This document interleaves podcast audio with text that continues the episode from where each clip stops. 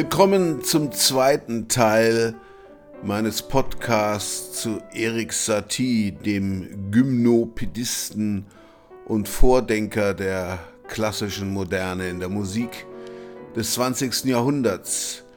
Mein Name ist Thomas Askan-Fierich und ihr hört Vinyl und Cooking. Und äh, was ihr eben gehört habt und was noch im Hintergrund läuft, ist Je te veux ich will dich, I want you, ein früher Schlager von Eric Satie, noch seiner Zeit, als er sich in den äh, Pariser Kabaretts herumschlug und dort seine Musik entwickelte. Und zu diesem Stück gibt es sogar Gesang.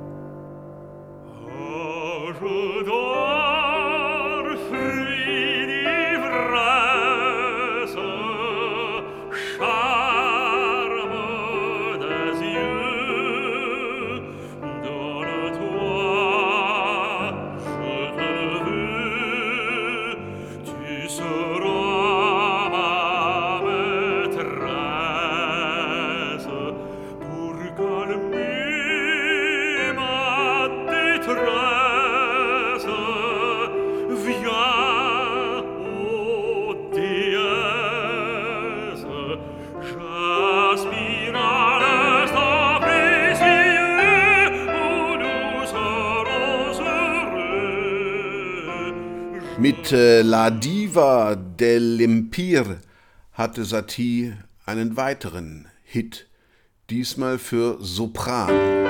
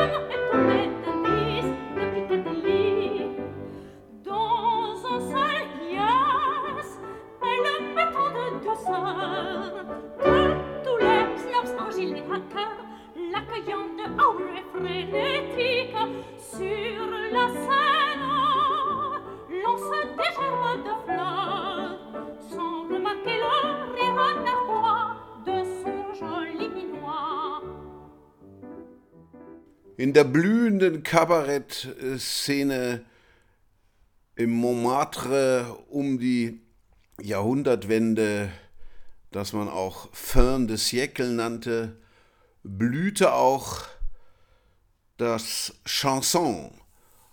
Und äh, Satie mischte hier kräftig mit. Gleichzeitig war er auch der Haus- und Hofkapellmeister einer Rosenkreuzer-Sekte, der er sich ein paar Jahre lang angeschlossen hatte und die ihm immerhin die Möglichkeit bot, außerhalb der Kabaretts seine Musik aufzuführen. Und äh, dort konnte er dann auch seine reduzierten, zurückgenommenen, sehr stillen Stücke spielen, ohne dass irgendwelche Betrunkenen dazwischen quäkten.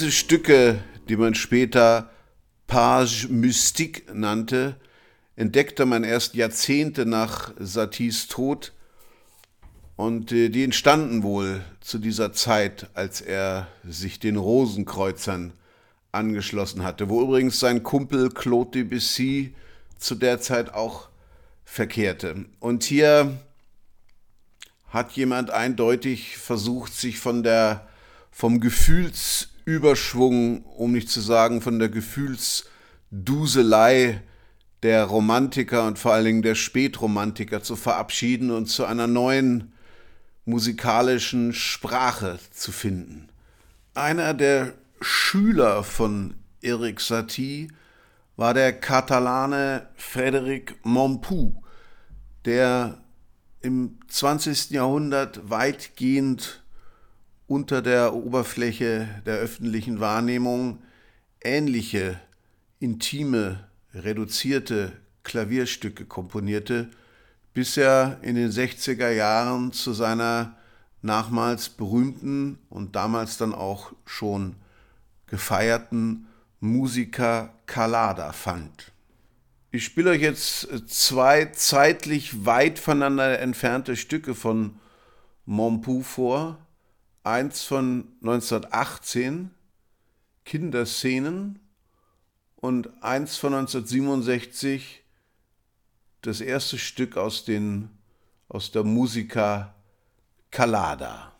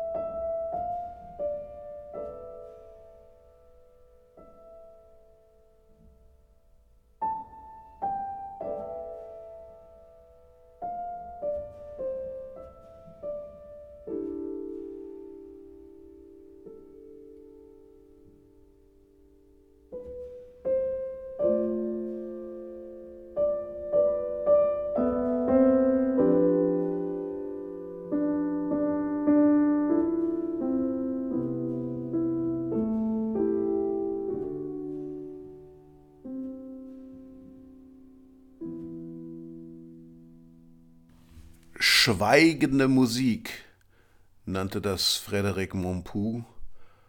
Und äh, das wiederum scheint den Letten Arvo Pärt zehn Jahre später zu seiner extrem reduzierten Klaviermusik inspiriert zu haben, die ihn gleichzeitig aus einer musikalischen Krise herausholte. Und äh, er war vorher einer der überzeugten modernistischen Komponisten mit lauten, schrägen Tönen, bis er dann in eine Schaffenskrise fiel und sich viel mit gregorianischen Gesängen beschäftigt hat und vielleicht auch mit Frédéric Mompou. Und äh, mit gregorianischen Gesängen hatte sich auch Eric Satie beschäftigt. Und bei Avopert klingt das dann so. Und das nannte man jetzt die neue Einfachheit in der klassischen Musik. Die hatte vor 100 Jahren Erik Satie auch schon angestrebt. Für Alina 1977. Gespielt vom niederländischen Pianisten Jeroen van Veen, der, by the way, auch das Gesamtwerk von Erik Satie eingespielt hat.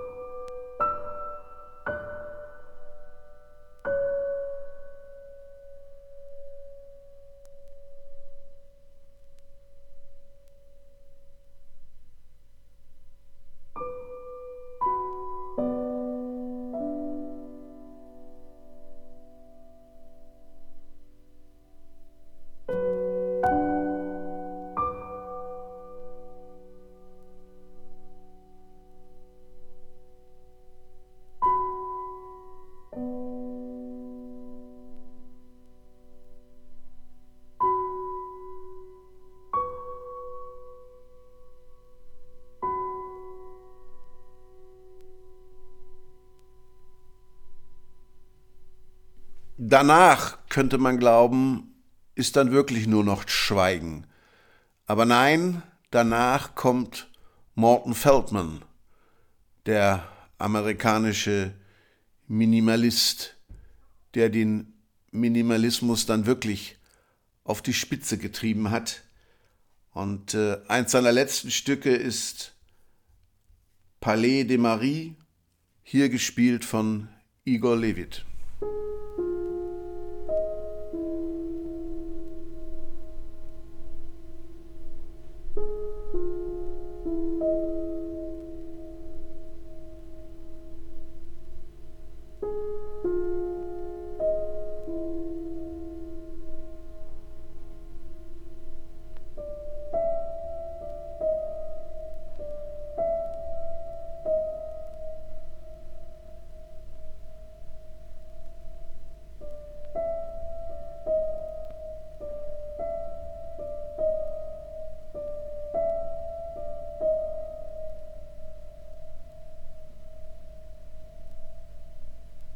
Mm-hmm.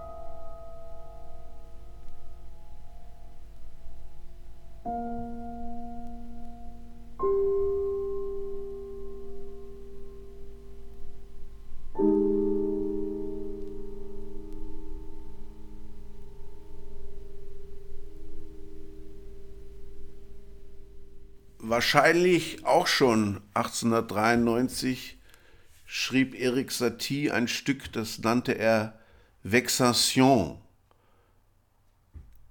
übersetzt Quälereien. Und das ist im Grunde genommen ein kleines Klaviermotiv mit repetiven Arrangement. Es ist ein Thema und zwei Variationen.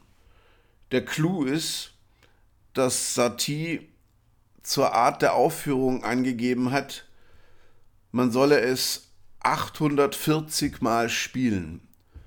Wörtlich heißt es, um dieses Motiv 840 Mal zu spielen, wird es gut sein, sich darauf vorzubereiten, und zwar in größter Stille, mit ernster Regungslosigkeit. Man weiß nicht, ob Satie das ernst gemeint hatte oder als kleinen musikalischen Scherz. Für die wurde er dann etwas später in den 1910er Jahren berühmt. Aber zumindest John Cage, der alte Kumpel von Morton Feldman, nahm die Anweisung von Satie ernst und brachte das Stück am 9. September 1963 zur Aufführung, gemeinsam mit einem Team mehrerer Pianisten, darunter John Cage selbst. Nur eine einzige Person war von Anfang bis zum Ende des Stückes anwesend, das 18 Stunden und 40 Minuten dauerte. Angeblich soll am Ende jemand Encore gerufen haben. Das ist Vexation in einer zugegebenermaßen etwas kürzeren Fassung. Drei Minuten und ein paar zerquetschte.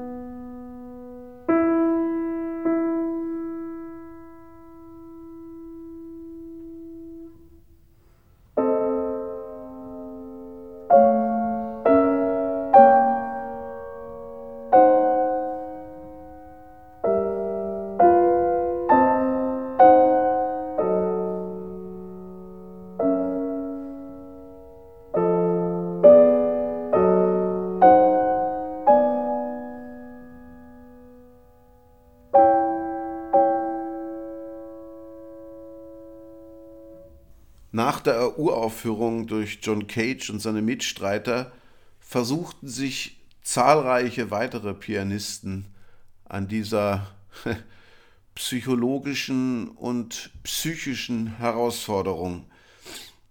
Die Aufführungsdauer betrug je nach Interpretation der Anweisungen Saties zwischen 12 und 28 Stunden. Oft schaffte man das nur, wenn man sich ablöste, aber unter anderem Nicholas Horvath schaffte es auch ganz alleine. Seit den 70ern untersuchte man solche Aufführungen und vor allen Dingen die Aufführungen dieses Stückes unter Gesichtspunkten der Musikpsychologie. Und da gibt es sogar eine Forschungsrichtung, die nennt sich Performanceforschung. Und da lag das Augenmerk auf den Auswirkungen der extremen Belastung durch die lange Interpretationsdauer und das langsame Tempo für die Pianisten selbst. Ein gewisser Herr Clark konstruierte 1982 eigens einen speziellen Computerflügel, um das Timing beim Spiel des Stückes genau messen zu können. Der Musikpsychologe Reinhard Kopietz befasste sich 2003 in einem Forschungsprojekt mit dem Stück anlässlich einer 28-stündigen Performance des Pianisten Armin Fuchs. Vom 30. bis 31. Mai 2020 führte Igor Levit das Werk in einer über 15-stündigen Live-Performance auf, um auf die Notlage von Kunst- und Kulturschaffenden im Rahmen der Covid-19-Pandemie hinzuweisen. Das Konzert wurde live auf den Internetseiten des New Yorkers, des Spiegels und der Gilmore Foundation übertragen sowie auf seinem Twitter-Kanal gestreamt. Ich könnte euch jetzt noch einen Ausschnitt aus dem zweiten Streichquartett von Morton Feldman vorspielen, das auch geschlagene fünf Stunden dauert, aber das lasse ich jetzt mal. Kommen wir zum Humoristen Erik Satie, der schon in den 90er Jahren, als es ihm finanziell besonders schlecht ging, kleine Klavierstücke schrieb, die er Pièces froids nannte, kalte Stücke. Denn offenbar hatte er kein Geld, um sich sein winziges Apartment am Montmartre beheizen zu können.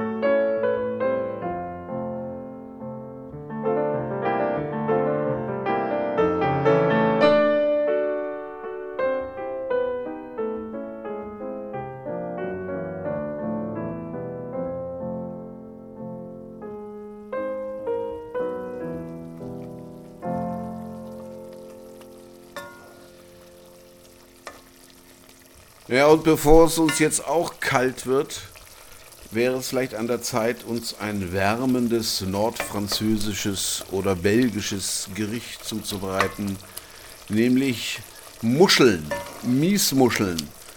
Die kann man äh, in Weißwein dünsten oder auch in Bier. Und da gibt es, da bieten sich die belgischen Biere an, die nicht so bitter sind, sondern eher malzig, äh, alkoholstark, etwas säuerlich, süßlich, würzig, wunderbar. Und es gibt auch nordfranzösische Biere, ähm, die man für so ein Gericht durchaus nehmen kann. Und äh, das wollen wir jetzt zusammen kochen. Das Schöne an einem Muschelgericht ist, es dauert nicht lange. Man muss sich eigentlich nur ein paar Dinge vorbereiten, nämlich äh, Zwiebeln schneiden in Ringe, wenn zur Hand ein bisschen äh, Suppengemüse klein hacken, also eine Mohrrübe, etwas Sellerie, vielleicht ein anderes Wurzelgemüse. Das gibt dem Sud dann noch etwas mehr Würze. Das gibt man mit etwas Öl in einen Topf und lässt es so fünf Minuten vor sich hin schnirgeln. Man kann auch noch ein paar Knoblauchzehen dazugeben, bis die Zwiebeln äh, etwas Farbe annehmen und das Gemüse auch etwas weich wird. Dann äh, das Ganze mit Weißwein oder eben einer Flasche Bier ablöschen und die, die vorbereiteten und geputzten Muscheln dazugeben. Da gibt es eigentlich nur eine Regel, wenn man die Muscheln ganz frisch am Markt kauft oder im Supermarkt und sie sind nicht vorgekocht, dann dürfen sie nicht offen sein. Da muss man alles wegwerfen, leider, was kaputt ist, wo also die, die Schale schon kaputt ist oder die sich leicht geöffnet haben. Denn das ist immer ein Zeichen dafür, dass die Muschel schon tot ist. Die muss also leben, lebend in das kochende Wasser geworfen werden. Jo, ich fürchte oder ich hoffe, dass die Muschel nicht wirklich schmerzempfindlich ist. Wenn man sie, so wie ich, letztens äh, schon vorgekocht und eingeschweißt kauft, kann man sich die Prozedur ersparen und die Muscheln direkt aus der Packung samt ihrem Sud in die kochende Brühe geben, Deckel auf den Topf, fünf Minuten warten, bis sich die Muscheln, wenn sie frisch waren, geöffnet haben oder wenn sie sowieso schon geöffnet waren, weil vorgekocht, bis sie warm sind. Wenn sich eine Muschel beim Kochen nicht öffnet, dann sollte man die auch nicht gewaltsam öffnen, denn die war dann schon tot, bevor sie in das heiße Wasser kam und hat sich eben nicht geöffnet. Auch die sollte man dann nicht essen. Es kann eine schlechte Muschel kann einen für drei Tagen den Appetit verderben. Ansonsten das Ganze noch pfeffern, salzen, vielleicht ein bisschen Petersilie drüber geben, fertig. Und äh, Weißbrot dazu reichen. Für ein Kilo Muscheln kann man alleine satt werden oder zu zweit ein schönes Vorgericht haben. Und danach kann man sich dann immer noch ein Nudelgericht gönnen oder ein schönes Stück Fleisch. 1898 übersiedelte er dann in einen Vorort von Paris, Arcueil, wo er ein winziges Apartment bewohnte, das er sich eher leisten konnte als das mittlerweile doch etwas schick gewordene Montmartre, und äh, hier hauste er auf wenigen Quadratmetern und empfing bis an sein Lebensende keinen einzigen Gast. Als er dann 1925 starb, an einer Leberzirrhose übrigens, denn äh, Satie war bei seinen Lebensumständen nicht weiter verwunderlich auch dem Alkohol sehr zugetan, fand man ein heilloses Chaos vor, in dem unzählige unveröffentlichte äh, Manuskripte von Satie gefunden wurden. 1905 begann er sogar noch einmal ein Studium. Er hatte ja als junger Mann es bis aufs Pariser Konservatorium geschafft. Dort aber wenig Fleiß und Engagement gezeigt, weil das alles fürchterlich langweilte.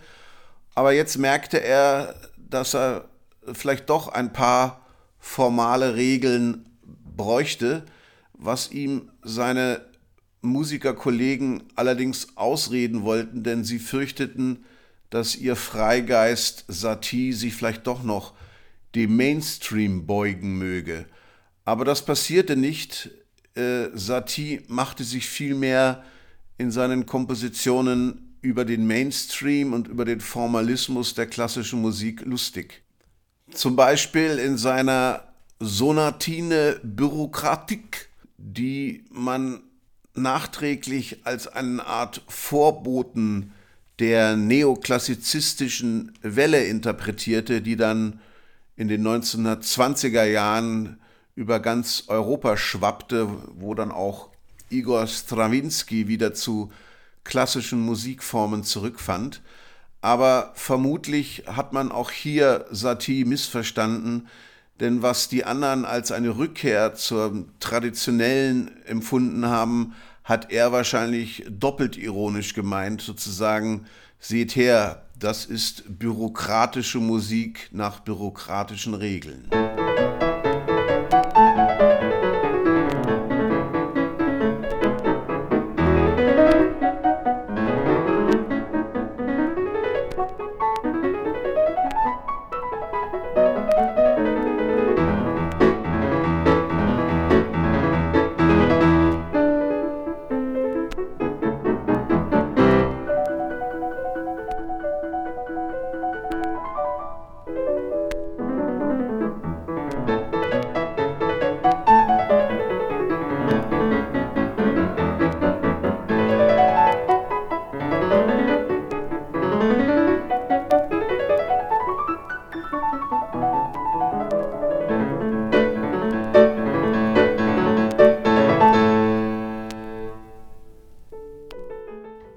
Fast ein wenig nach Bach, oder?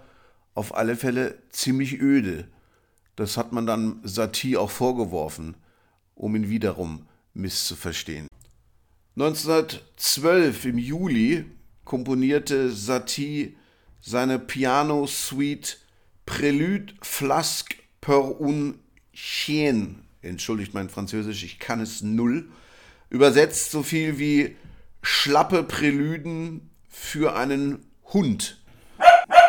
Ja, Alma, das ist genau was für dich.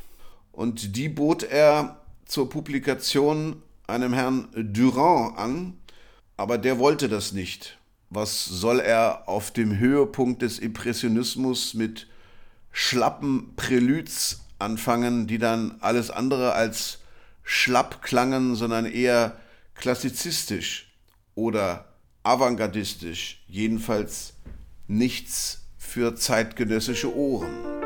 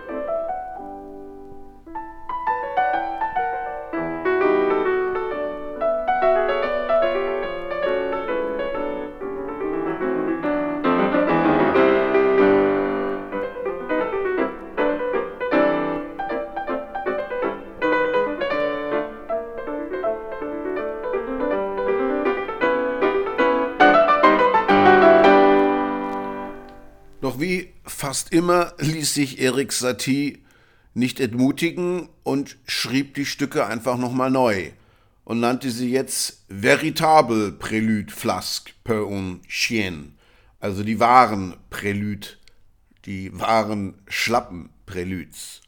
Und die wurden zu einem veritablen Hit. Ein neuer Verleger kaufte sie an und bestellte weiteres Material in dieser Richtung. Plötzlich hatte Satie wieder eine Marktlücke für sich entdeckt. Kurze, humoristische Musikstücke avantgardistischen Charakters mit seltsamen Titeln. Hier die wahren Preludes.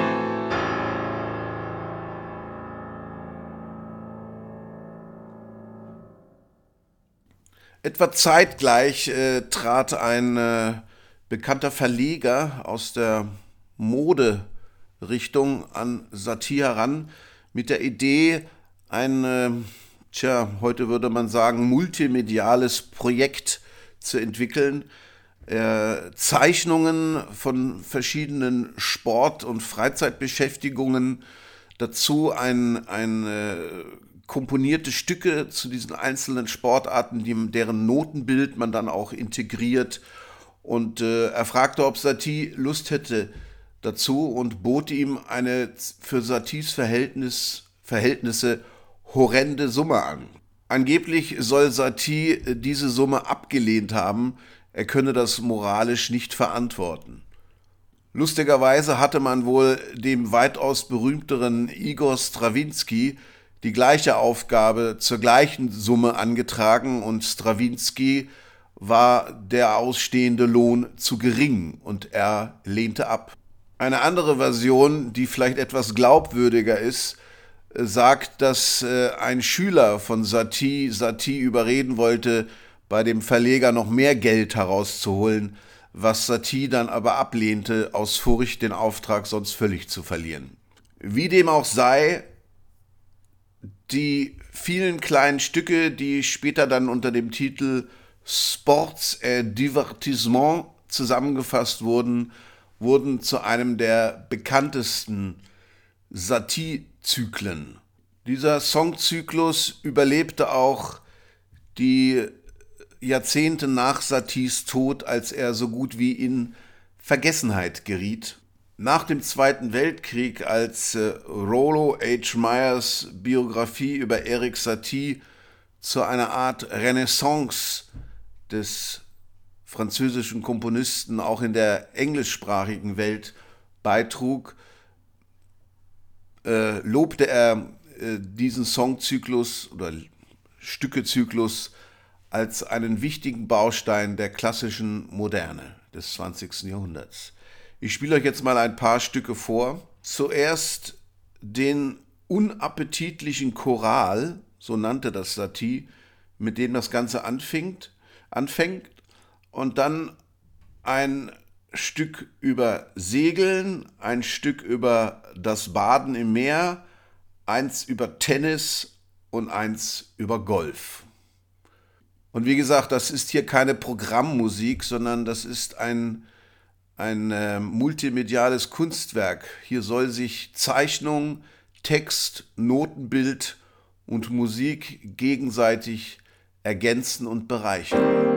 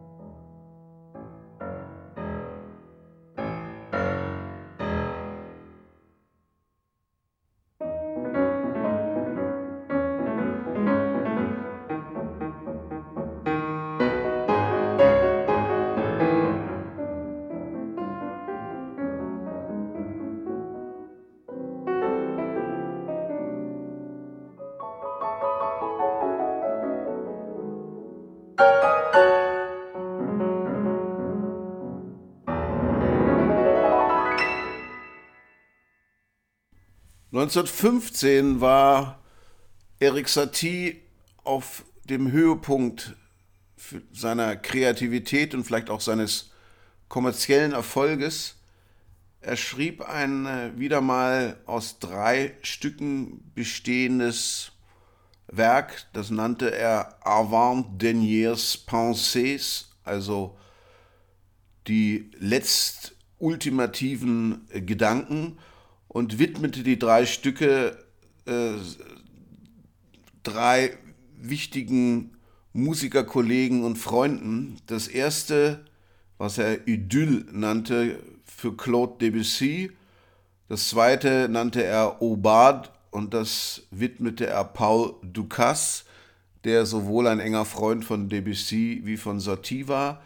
Und das dritte, Meditation, widmete er Albert Roussel, einem seiner Lehrer an, diesen, an dieser Schule, an der er vor einigen Jahren nochmal einen Kompositionskurs belegt hatte. Er brachte diese Stücke 1916 mehrfach zur Aufführung unter großem Applaus und er war jetzt ein anerkannter Avantgardist in Paris und verkehrte mit den bekanntesten Köpfen von Henri Matisse bis Pablo Picasso. Und das führte dann ja auch wenig später zu seiner Berufung, dass er die Musik für das Ballett Parat schreiben konnte.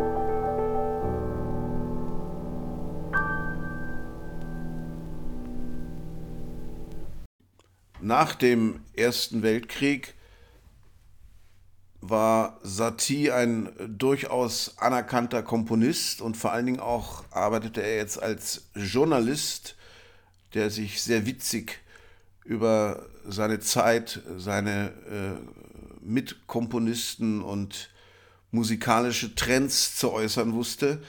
Leider zerstritt er sich mit Debussy, weil dem seine letzten Werke nicht so wirklich gefallen hatten. Aber er bekam zum Beispiel auch den Auftrag, eine Art, äh, ja, eine Mini-Oper zu schreiben, Sokrates. Er wurde zum äh, Spiritus Rector einer jungen äh, Gruppe von avantgardistisch interessierten Musikern, zu denen Francis Poulenc, Darius Milhaud und Arthur Honecker gehörten. Er nahm Kontakt zu den Dadaisten auf, äh, deren Zugang ihm natürlich besonders zusagen musste, was sich dann auch wieder in seinen journalistischen Arbeiten widerspiegelte. 1917 erfand Erik Satie die Hintergrundmusik. Er nannte das Möbelmusik. Es gibt fünf kurze Stücke dieser Hintergrundmusik, die laut Satie nicht stören sollte, sondern wirklich nur eine Atmosphäre schaffen. Das, was dann später Brian Eno mit seinen Airport-Stücken in den 70er Jahren versuchte, also Musik, die die Flugangst der Menschen besänftigt. Und das wurde dann Ambient Music. Die Stücke heißen akustische Fliesen, Tapete aus Schmiedeeisen, industrielle Klänge und Wandbehang für ein Chefbüro. Und das war sogar ein Auftragswerk für einen amerikanischen Finanzier. Gegenüber Jean Cocteau erklärte Satie einmal, die Musik d'Ameublement erzeugt Vibrationen, ohne einen anderen Zweck zu haben. Sie erfüllt dieselbe Rolle wie das Licht, die Wärme und der Komfort in allen Varianten. Hier das Chefbüro.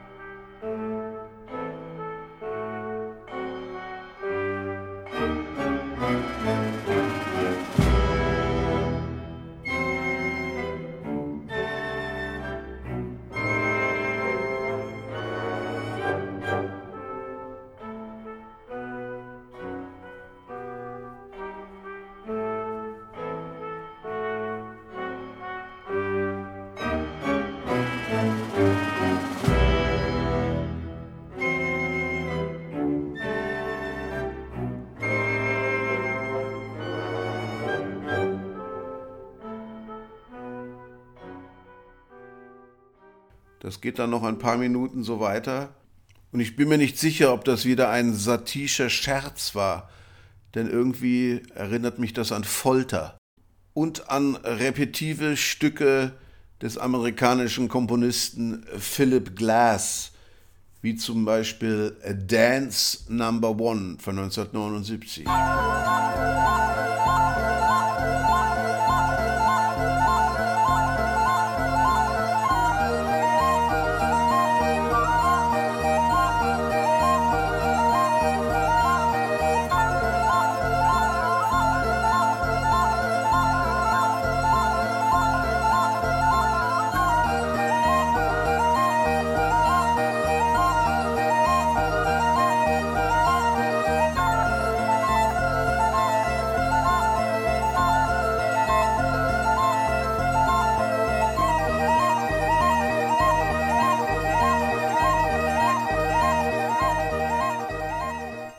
habe ich schon erwähnt, dass ich Philip Glass für einen der nervigsten Komponisten des 20. Jahrhunderts halte, aber gut, die Geschmäcker sind unterschiedlich.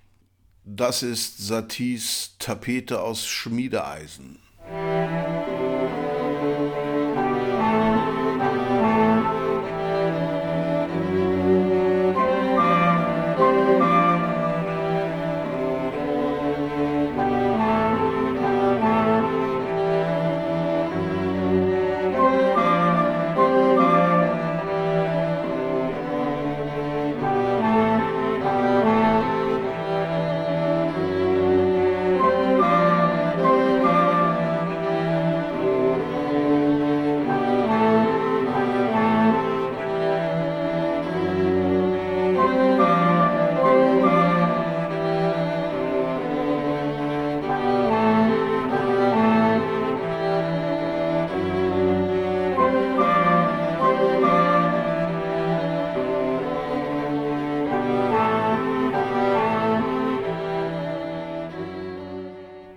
Das sind die akustischen Fliesen.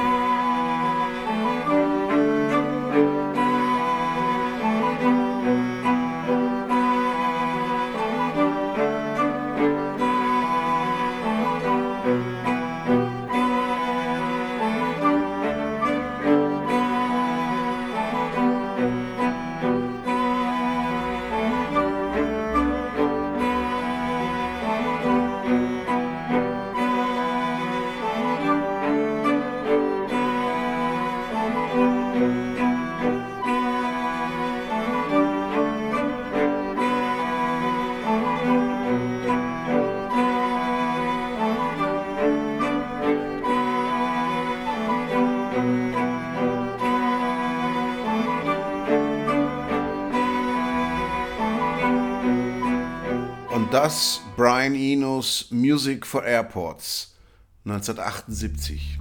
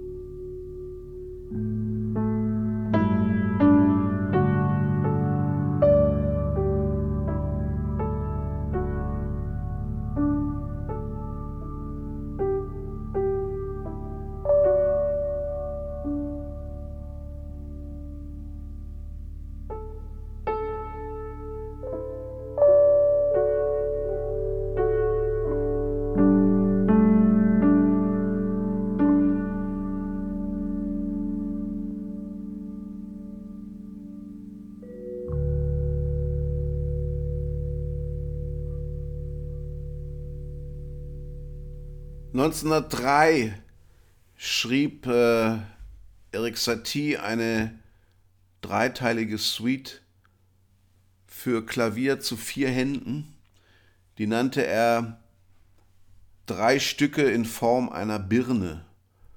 Und das war eine ironische Replik auf Debussy, der ihm immer wieder geraten hatte, doch etwas formalistischer zu arbeiten damit seine Stücke zugänglicher werden. Und das war dann seine Antwort.